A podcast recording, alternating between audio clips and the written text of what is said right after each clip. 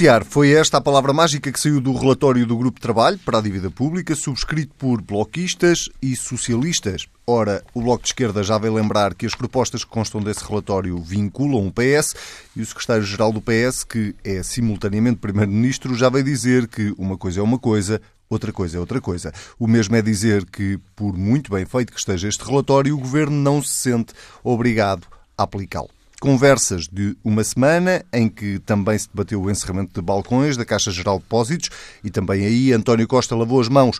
O que o governo podia fazer já fez e agora não pode fazer mais nada. Se tudo correr bem, teremos tempo ainda para voltar a falar de França, que tem este domingo a segunda volta das presidenciais. O duelo final é entre Macron e Le Pen.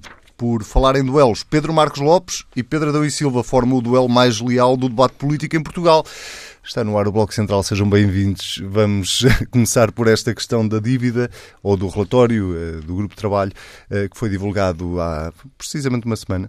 Eh, Pedro Adão e Silva, as propostas que lá constam, vamos começar se calhar pelas propostas e depois pelo debate político em torno dessas propostas.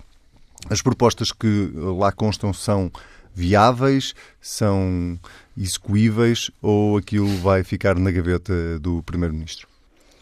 Não sei se é provavelmente na gaveta do Primeiro-Ministro, porque o essencial não depende do Primeiro-Ministro. Portanto, a viabilidade e a execuibilidade depende menos de Portugal, e esse é um dos, dos dramas uh, da dívida. Eu achei que há uma espécie de uh, teste alternativo que nós devemos uh, fazer, e que, aliás, é o pressuposto base desta discussão, deste relatório, mas não apenas deste, ou seja, de todas as tentativas que têm ocorrido nos últimos tempos de discutir o problema da dívida em Portugal, mas eh, não apenas em Portugal, noutros Estados-membros, e que é se é possível eh, continuar a trajetória que nos é exigida para cumprirmos as metas do Tratado Orçamental. aquilo que, que está previsto implica que Portugal tenha saldos primários positivos durante cerca de 50 anos, com pressupostos também de taxas de juro implícitas reduzidas e eh, isto é pouco provável de acontecer.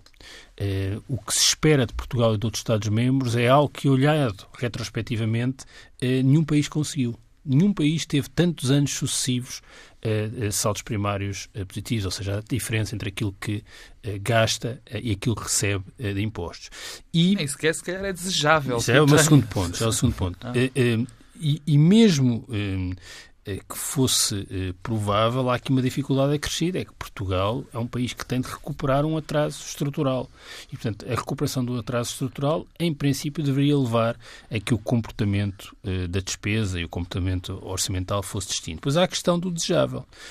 e tem, de novo, a ver com, com a necessidade de recuperar o atraso estrutural diminui claramente o potencial de investimento. E nós precisamos de investimento para crescer. Portanto, há aqui um, esta trajetória é ela própria um problema. Mas é, é, subscrita, no fundo, também pelo Governo, porque se olharmos para o programa de estabilidade que o Governo apresentou este uhum. ano e para, sim, sim. para os déficits, uh, para o saldo primário que o próprio Governo certo. previa, nós, aliás, falámos aqui sim. disso, tu próprio referiste isso, eh, o governo vai um bocadinho nesse sentido Sim, também. Bom, não sei se vai a 50 anos. E, não vai a 50 é, anos, é, interessante no programa de estabilidade esse, não chega esse, a 50 anos. Esse programa, essa, essa, essa questão, porque parece-me que há aqui três cenários possíveis. Um cenário é incumprir unilateralmente. Quer dizer, não vamos cumprir as metas do Tratado Orçamental e vamos reestruturar a nossa dívida com o haircut junto dos credores. Este é um caminho possível. O outro caminho é vamos cumprir, vamos sacrificar. Eu julgo que esse caminho tem um problema, é que eh, no fim tenderemos a falhar. E, portanto, é um sacrifício que serviu para pouco. Uma terceira via, e parece-me que é essa terceira via em que Portugal está uh, empenhado, é ganharmos tempo, ou seja, cumprir, mostrar capacidade, ter saldos primários positivos, ganhar tempo para que o tratado orçamental seja revisto e que não tenha aquela exigência estapafúrdia de cortar na dívida a um ritmo alucinante e, ao mesmo tempo, que seja encontrada uma solução europeia para a dívida. Portanto, a execuibilidade depende sempre da disponibilidade europeia, o que é fundamental e eu, eu acho que isso é que é relevante neste uh, documento que é um texto bastante prudente. É um texto que, aliás, dá alguns passos em frente por relação ao Manifesto dos 74, que foi há três anos assinado. Continua a ser um texto de compromisso, mas é um texto que discute e faz propostas nos termos que estão estabelecidos no próprio debate europeu. Assume a questão eh, dos saldos primários. E assume a questão dos saldos primários dizendo, bom, isto será menos exigente continuaremos a ter uma estratégia de consolidação orçamental, será é menos exigente do que aquela que necessitamos com o encargo da dívida que temos neste momento e que consome recursos brutais. Quer dizer, eh, nós somos o Estado-membro da União Económica e Monetária com a maior percentagem do rendimento nacional que vai para juros da dívida. Nós não conseguimos pagar a dívida que temos com salários, pensões e impostos. Quer dizer, Pedro, é... mas só vai ao encontro da discussão europeia em alguns pontos, noutros pontos não vai não, de todo ao encontro. Não, não, não vai ao encontro da discussão europeia. Parte é dos pressupostos que estão eh, na discussão europeia, nomeadamente naquilo que tem a ver com o Tratado, com, orçamental. Com o tratado Orçamental e com os saldos orçamentais primários. Portanto, não, é, não parte da ideia de que nós temos de deixar de ter uma estratégia de consolidação orçamental do tipo daquela que temos tido. Pedro Marcos Lopes, eh, queres com... começar pelas propostas? Não, ou... quero. Deixa-me só começar por um. Eu acho que uns números que são. que é um número que é um bocadinho. Enfim, uma equação que é um bocadinho esmagadora. O Tratado Orçamental obriga a dedicar cerca de 7%, 7% da riqueza anual ao pagamento de juros e à amortização anual de um vigésimo da parte que chega aos 60% do PIB. Ou seja, quer dizer, quem se dedicar depois a escrever isto verifica que uh, resolver isto, verifica que isto é, quer dizer, não, não é execuível. Quer dizer, um país, se o nosso país cumprisse este tratado de uma maneira rigorosa, nós estávamos condenados a uma morte lenta. Quer dizer, uma morte lenta. Eu, muitas vezes, olhando para isto, e, e sem, o, sem o atrevimento do economista, porque não o sou, eu chego a pensar é se se fará sentido, faça isto, continuar sequer no euro. Imagina ao, ao, ao limite que isto pode chegar. Porque isto, de facto, a cumprir era impensável, era inexecuível e condenaria Portugal a, lá está, a, a, a essa morte lenta. Começando por aqui. Voltando atrás, eh, quer dizer, toda a discussão, o mais importante, na minha opinião, deste documento é, é voltar a chamar a atenção para o problema, quer dizer, incontornável que é a dívida pública, quer dizer, que é a nossa dívida. Não, é, é bom sempre lembrar, porque parece que há muita gente distraída, e esta semana voltei a ver bastante gente distraída, que mantendo-se estes, estes, mantendo-se essa dívida, mantendo, mantendo-se os pressupostos que nós temos para esta dívida, é impossível nós, a nossa economia desenvolver-se. Quer dizer, a economia não é possível sequer. Eu já não chego tão. Para, para, para veres o conservador, eu já não chego ao nível que o Pedro disse, quer dizer, que nós precisamos de, de recuperar o tempo que ainda não passou, isto é, os nossos atrasos, precisamos de recuperar os nossos atrasos. Eu já nem chego aí, quer dizer, para manter a situação mais ou menos como está, não podemos ter esta dívida. Quer dizer, ou, ou então era, mais uma vez, recupera aquilo que comecei por dizer, é, continuamos na morte lenta. E, e, e, nesse aspecto é muito importante que, esse, que este tema venha muitas vezes para, para a praça pública para as pessoas perceberem que, que não é. Quer dizer, porque foi um tema que, a dada altura, foi muito politizado. Até com a, questão do, do, documento dos 74, foi pensado que aquele documento, de maneira absolutamente injusta, mas é assim que muitas vezes as coisas acontecem. Aquilo era um documento político, basicamente para atacar o governo da altura. Não era, não, não foi. Mas eu percebo que ter sido interpretado desta forma, e, e ou, ou, pelo menos foi depois apresentado desta forma, e se calhar inquinou um bocadinho a discussão. Mas o que é fundamental é, é, é, cada vez haver maior consciencialização que não é possível esse desenvolvimento. Mas tu Agora, concordas com o Pedro quando ele diz, com o Pedro Adão e Silva, quando ele diz que é uma forma também de ganhar tempo para que a Europa mude o tratado orçamental. Eh, Quer dizer, eu digo isso repense... não em relação, ao, não, não, não. Questão, em relação àquilo que tem sido a nossa estratégia. A estratégia, a estratégia do atual governo. A questão é, sente-se assim tanto na Europa que, que haja uma disponibilidade para discutir, nomeadamente a questão da dívida e de, de, de eu, eu quer dizer, eu não, eu não uh, francamente, do que eu vejo daqui, não vejo. Do que eu vejo daqui, pois não é, vejo é, essa. De não Lisboa, vejo. de Lisboa eu daqui, não vejo daqui da, da, TSF mesmo. e nós estamos numa torre ainda por cima. Ainda estamos numa não vejo. Mas, quer dizer, não é o facto de não ver. Aliás, um dos problemas do antigo governo, na minha opinião, disse eu aqui muitas vezes, era, eh, eh, e provavelmente este também o está a ter, não me parece eh, de uma maneira tão grave, de não ser, enfim, claro na Europa, claro frente aos decisores europeus sobre este tema. Quer dizer, e que mostrar trabalho técnico, obviamente, mas, sobretudo, mostrar os constrangimentos políticos que este tipo de, de serviço, deste tipo de, de, de, situação em relação à dívida, causa a Portugal. Quer dizer, e isso era muito importante. Eu, eu por exemplo, entendo bem o quando o secretário-geral do, do PS uh, uh, tem uma, uma pele e o primeiro-ministro tem outra, não é? Quer dizer, eu percebo muito bem isso. Mas é também muito importante, eu acho que isso fazia parte, que um primeiro-ministro tenha uh, o à vontade, digamos assim, de, enfim, mostrar uh, esta situação. Claro que há o constrangimento dos mercados. Isso não pode ser deitado, não pode ser esquecido. É muito possível que este tipo de atuação direta dentro do, da Europa, mesmo que seja só como proposta, mesmo que seja um chamar de atenção, cause um, um problema para os mercados que para nós é muito importante, ainda é muito importante tê-los calmos. Mas, Olha, dizer, as propostas tudo, em si. As propostas em si dividem-se basicamente em três. A primeira é tem a ver com a, a, a, aquele, uma espécie, não é um haircut, mas é o alongamento da, da, da uma renegociação de prazos, renegociação de prazos, sobretudo, e, e nesse aspecto e é algo e nesse aspecto para não ser para, para não ser para não escapulizar é algo que não depende de nós. Aliás, só há uma das, das, das dos três grandes grupos de medidas que depende de nós.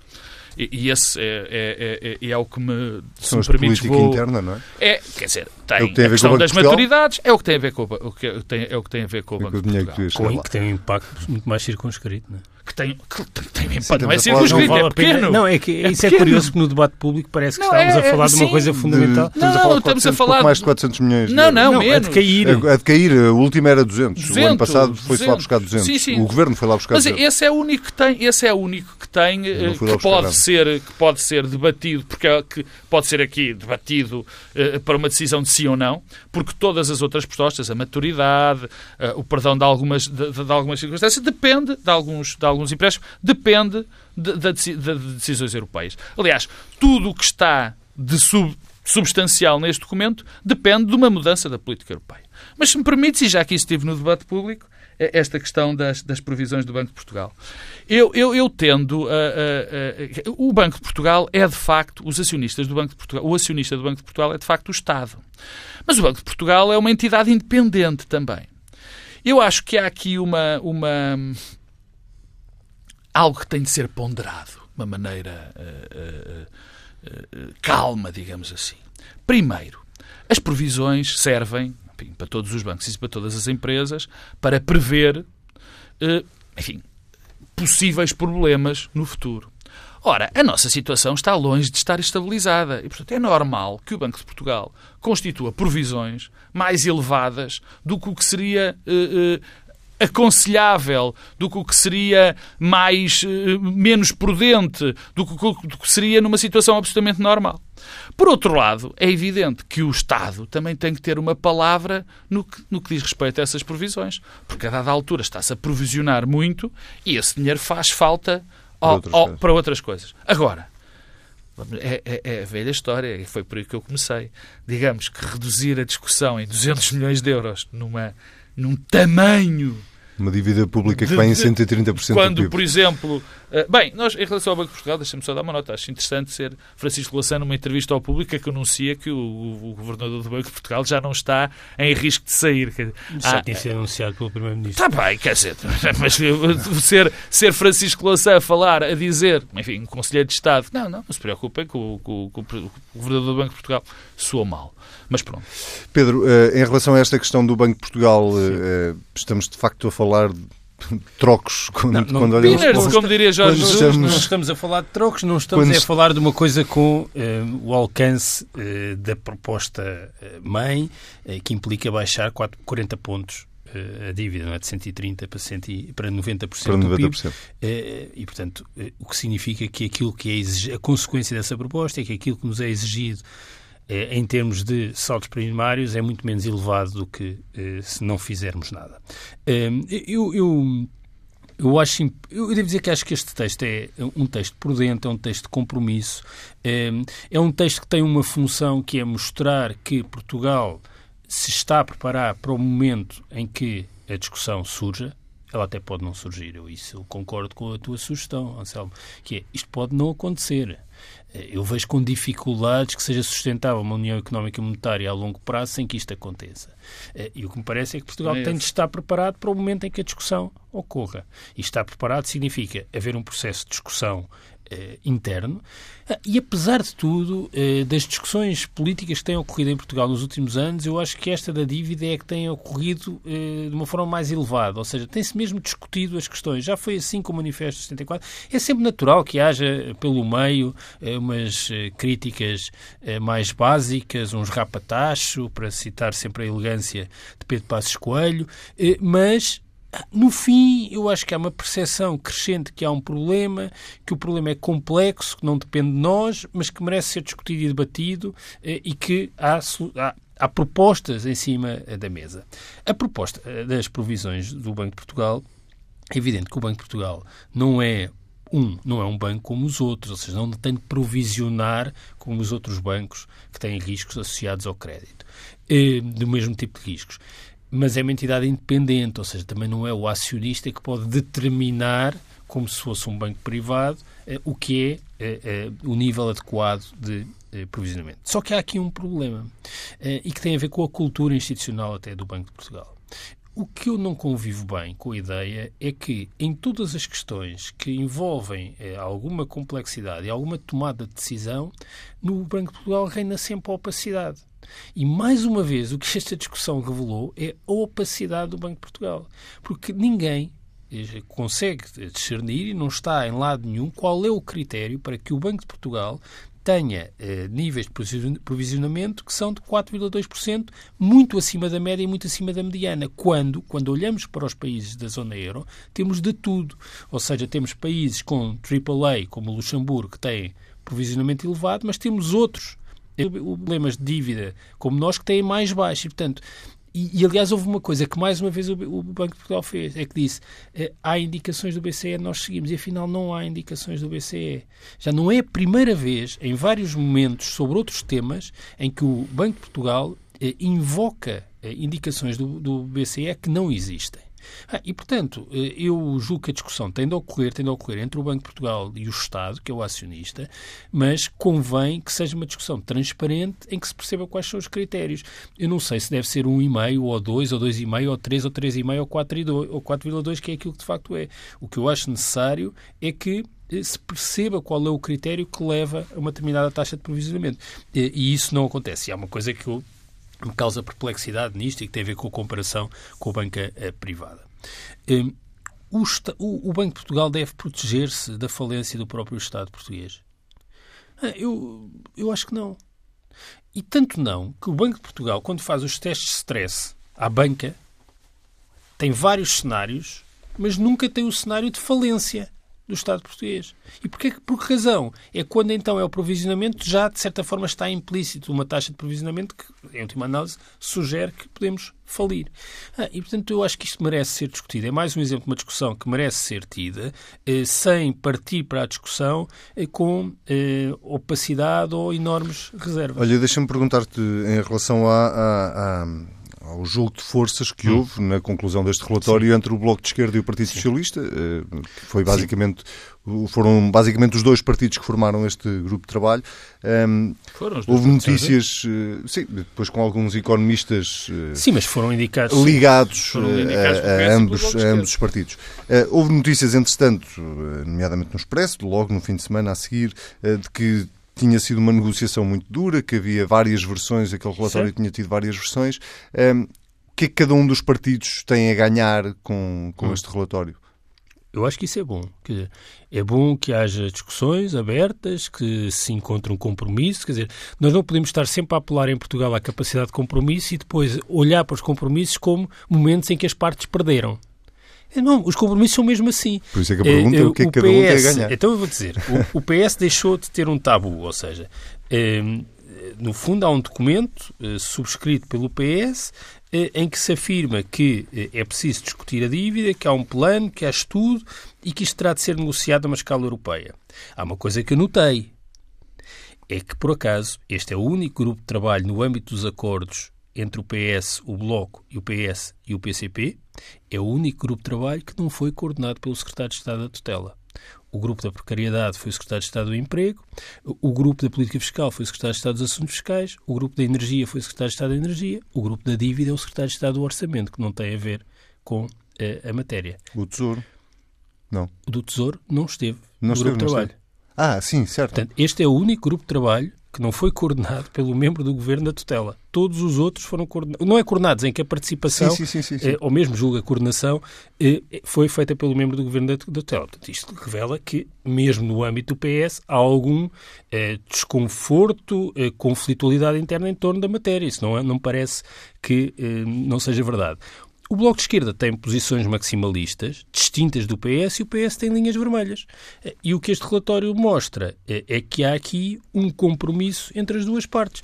Devo dizer que, para alguém que olha para o debate público em Portugal, eu acho que isso é uma coisa muito salutar. É a capacidade das partes preservarem as suas posições de partida, mas encontrarem um ponto de algum compromisso e de alguma convergência, não abdicando da sua autonomia estratégica. E o Bloco não ganhou aqui algumas bandeiras uh, para, para as próximas legislativas, nomeadamente naquilo que diz respeito à negociação da dívida, não é à reestruturação.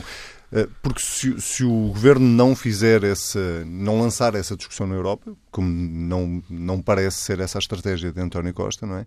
Um, ehm, isso pode servir ali de bandeira eleitoral para o Bloco de Esquerda? Pois, eh, o, o, governo nunca lançará esta discussão na Europa unilateralmente, isso já se percebeu. Aliás, não se percebeu só agora. Se nós até recuarmos há três anos e olharmos para aquilo que foi a posição pública de António Costa na reação ao Manifesto 74, ela foi distinta eh, da própria eh, posição que estava contida no Manifesto 74, eh, no sentido em que António Costa tem um ceticismo grande em relação à possibilidade desta discussão se abrir no espaço europeu a curto prazo. Na altura, o que é que António Costa dizia? Haverá sempre mais margem de manobra na Europa para eh, haver estímulos ao investimento, eh, mesmo para os países que estão numa situação orçamental mais complexa, eh, e a questão da dívida dificilmente será aberta agora. Agora, dito isto, depois da estabilização em França, no pós-eleições presidenciais e legislativas e depois das legislativas alemãs, abre-se uma janela de oportunidade para este tema ser eh, debatido. E aí,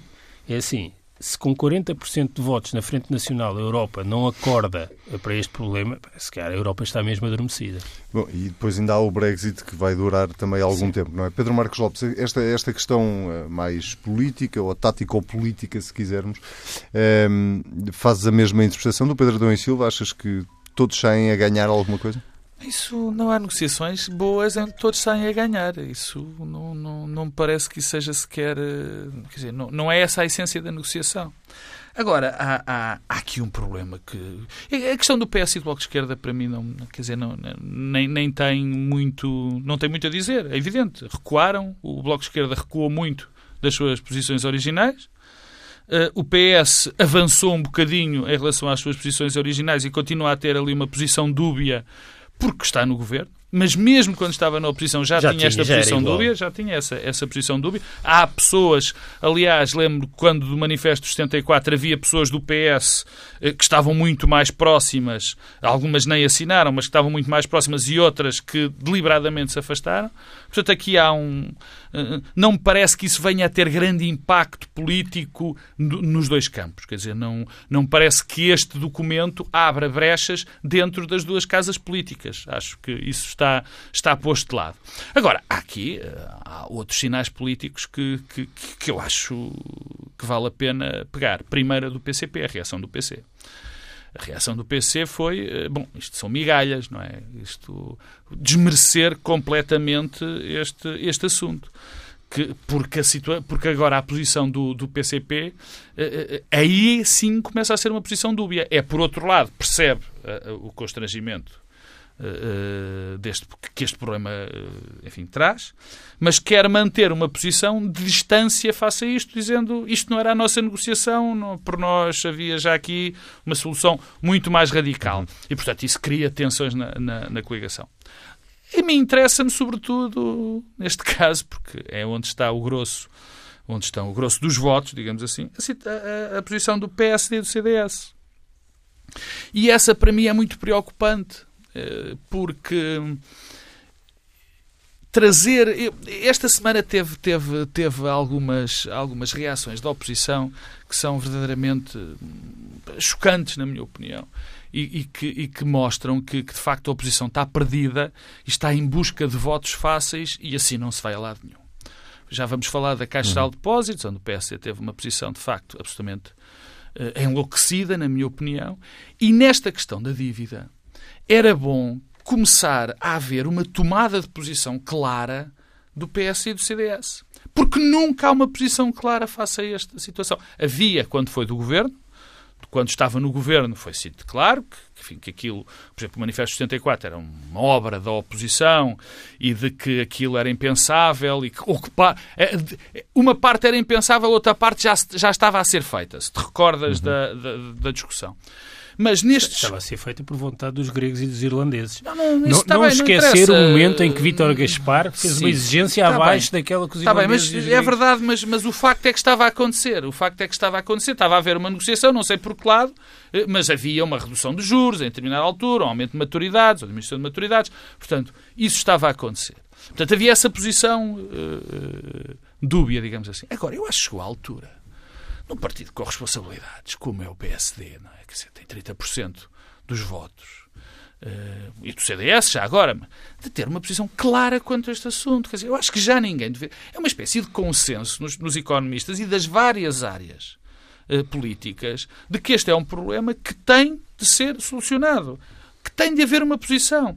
E era bom o PSD ser claro, absolutamente claro em relação a isto quer ou não quer, acha ou não acha que isto é um constrangimento para, a nossa, para o nosso desenvolvimento económico, pensa ou não pensa que o Tratado Orçamental é, de uma vez por todas, algo que tem que ser cumprido rigorosamente ou não, e que venham para, para, para a praça pública discutir ou pelo menos ajudar a que nós possamos a compreender a, a, a, posição. Quer dizer, porque é, é um elefante demasiado grande dentro da sala. Quer dizer, e em vez de estar a fazer demagogia com a Caixa Geral de Depósitos e os balcões da Caixa Geral de Depósitos, era boa altura para se vir a terreiro, ou a doutora Maria Luísa Albuquerque dizer que o professor, o professor Marcelo Rebelo Sousa não percebe nada de economia, era uma boa altura para a doutora Maria Luísa ou um grupo de estudo do PS dizer, olha, é esta a nossa posição em relação a isto.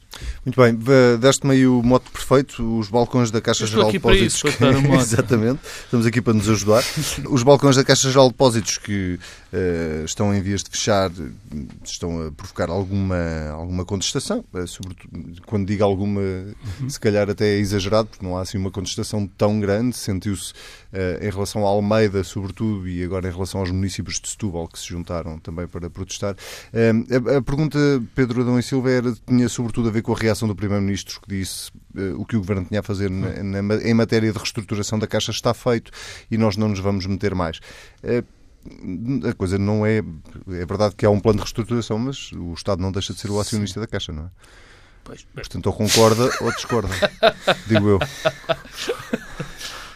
É, é, a contestação não tem sido muito grande, vamos lá ver se nos entendemos. Eu disse pois isso. eu sei, eu sei, só estou só a sublinhar isso. Eu acho que, o, acho que a questão é importante, é, não é uma questão nova, não tem a ver com a Caixa. É, mas é um sintoma avançado. Eu acho que um problema que se tem passado na agenda política portuguesa. É... Ah, voltamos ao tema da Estamos semana passada. Pedra Ainda por cima está a chover, mas se é, tivesse sol. Podemos começar a falar agora da chuva e da seca, mas em todo o caso é isso. Mas eu, eu não.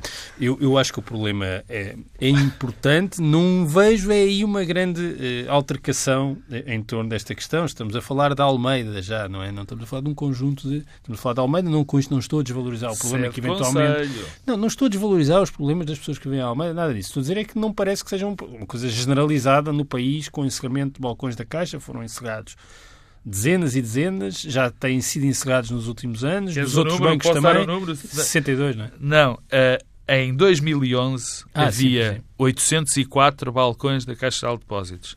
Em 2016 havia 651.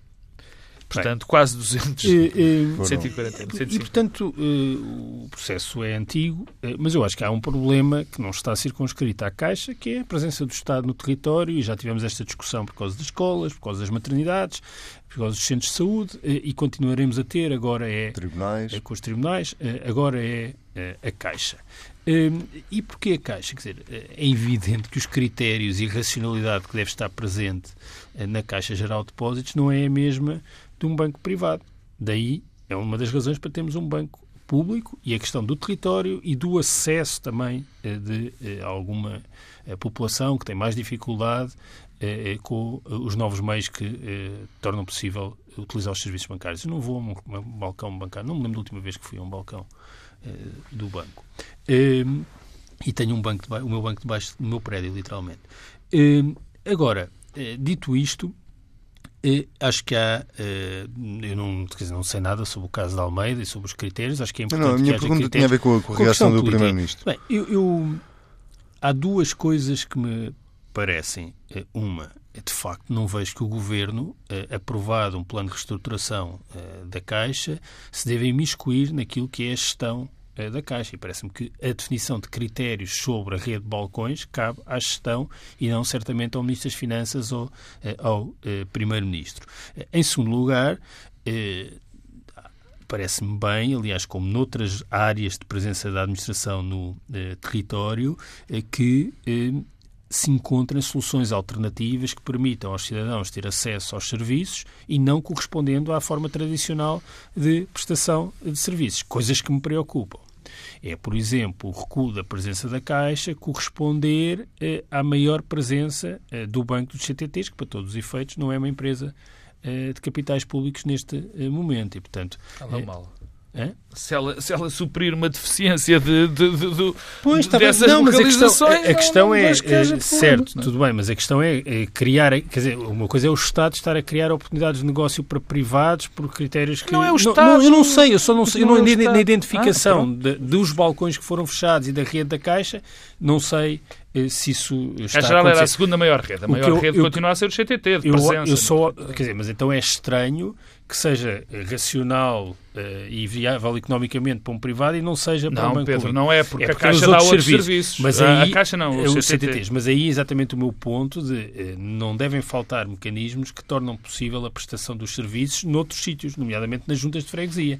Uh, e, portanto, se o problema é de ter um balcão pode-se caminhar para outros, eh, para outros cenários que não a presença de um balcão normal, que aliás é a proposta que está em cima da mesa, parece-me em todo lado. Agora, eh, há uma coisa que devo dizer que me deixou perplexo, que é a ideia que há umas pressões políticas que fazem com que nas juntas é de freguesia não, não eh, do PS e do PC se resolvam os problemas e não eh, nas do PSD. Ah, quer dizer, eh, com todo o respeito, não estou bem a ver o Dr. Paulo Macedo a receber um telefonema do Ministro das Finanças. Epá, vê aí, temos autarcas, vê ali aquela freguesia tal que é do PC, pá, temos não, não entramos em mas Não, mas é que a posição do PSD, em última análise, foi esta e do mesmo PSD que continua a não esclarecer eh, de forma linear se é favorável à existência de uma Caixa Geral pública, mas que depois quer que a Caixa Geral, que não sabe se é pública ou não, ou se deve ou não ser pública, tenha eh, critérios de presença no território iguais à das repartições de finanças. Pedro Marcos Lopes, consegue ser muito sintético para irmos à França?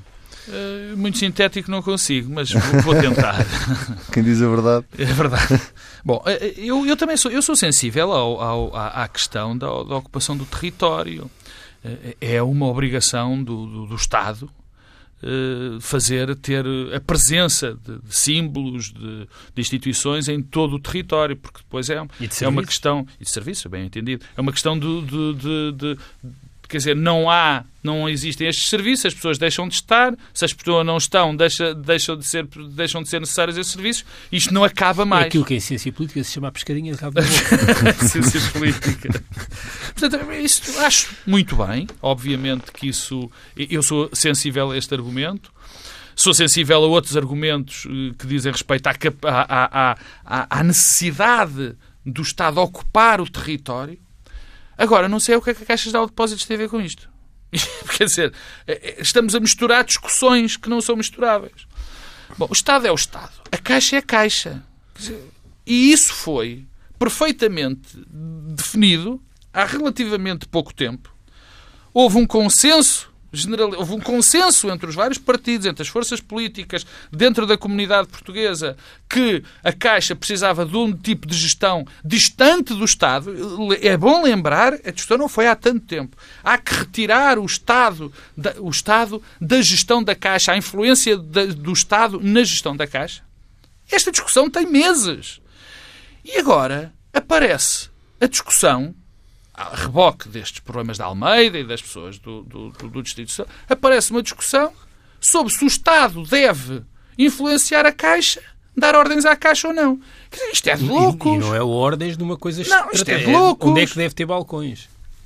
Isto é de loucos. Não, quer dizer, nem consigo. Eu, quando vejo. Uh, eu, eu, mais uma vez, digo, eu sou sensível à questão da ocupação de território. Mas para onde é que vem essa discussão sobre a Caixa? Não faz sentido. Há um plano de recapitalização. Há um plano de, de que está a ser cumprido, negociado até com, com, pessoa, com, com as entidades europeias. Foi-se buscar eu mais uma vez repito, esta discussão tem meses. Foi-se buscar uma gestão independente, vinda do setor privado. Quer dizer, para fazer uma gestão, para cumprir.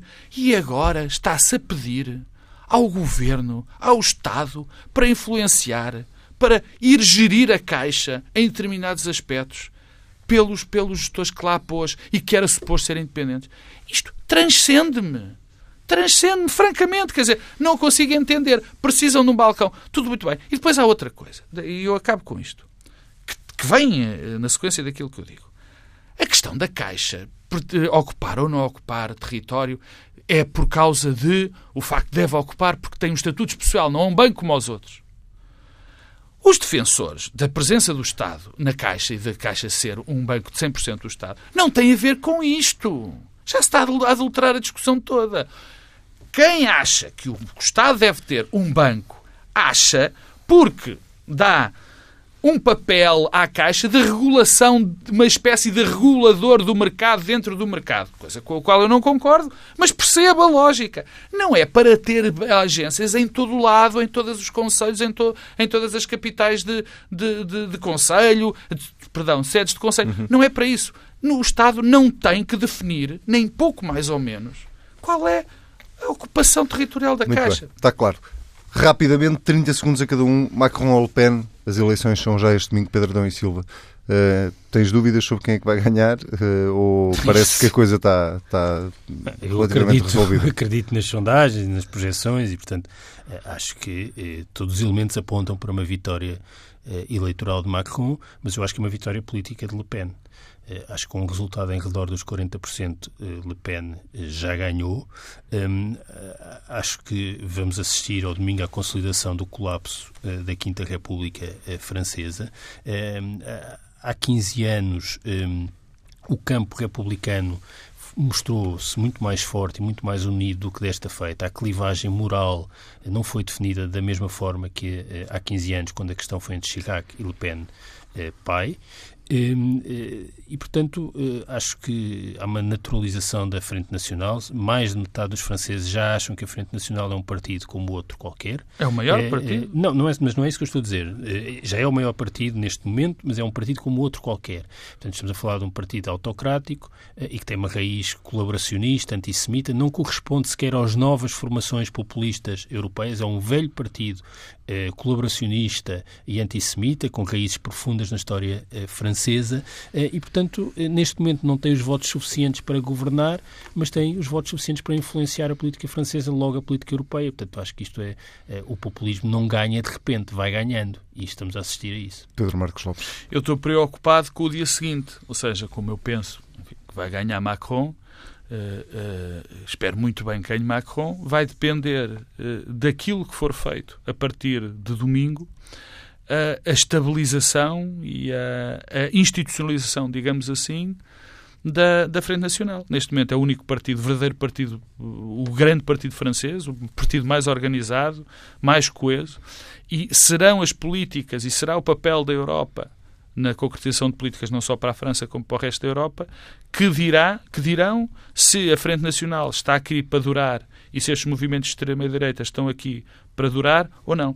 Esse é que é o grande desafio. E lembrar, e acabo, que de facto a Frente Nacional, o Pedro já o disse, mas é verdade, é um partido de extrema-direita clássico. Quer dizer, os novos partidos populistas extremados são, são já são, são filhos desta raiz, não, nem são filhos, são enteados desta raiz. Aqui é um partido profundamente. É o partido mais próximo com um partido fascista verdadeiro que nós temos na Europa. E sabem muito. Muito bem. Pedro Marcos Lopes, Pedro Dom e Silva, muito obrigado. Voltamos daqui uh, uma semana. O Bloco Central fica por aqui. Já sabe, se quiser ouvir, é só ir a tsf.pt. Se quiser comentar, basta usar o hashtag TSF Bloco Central. Até para a semana.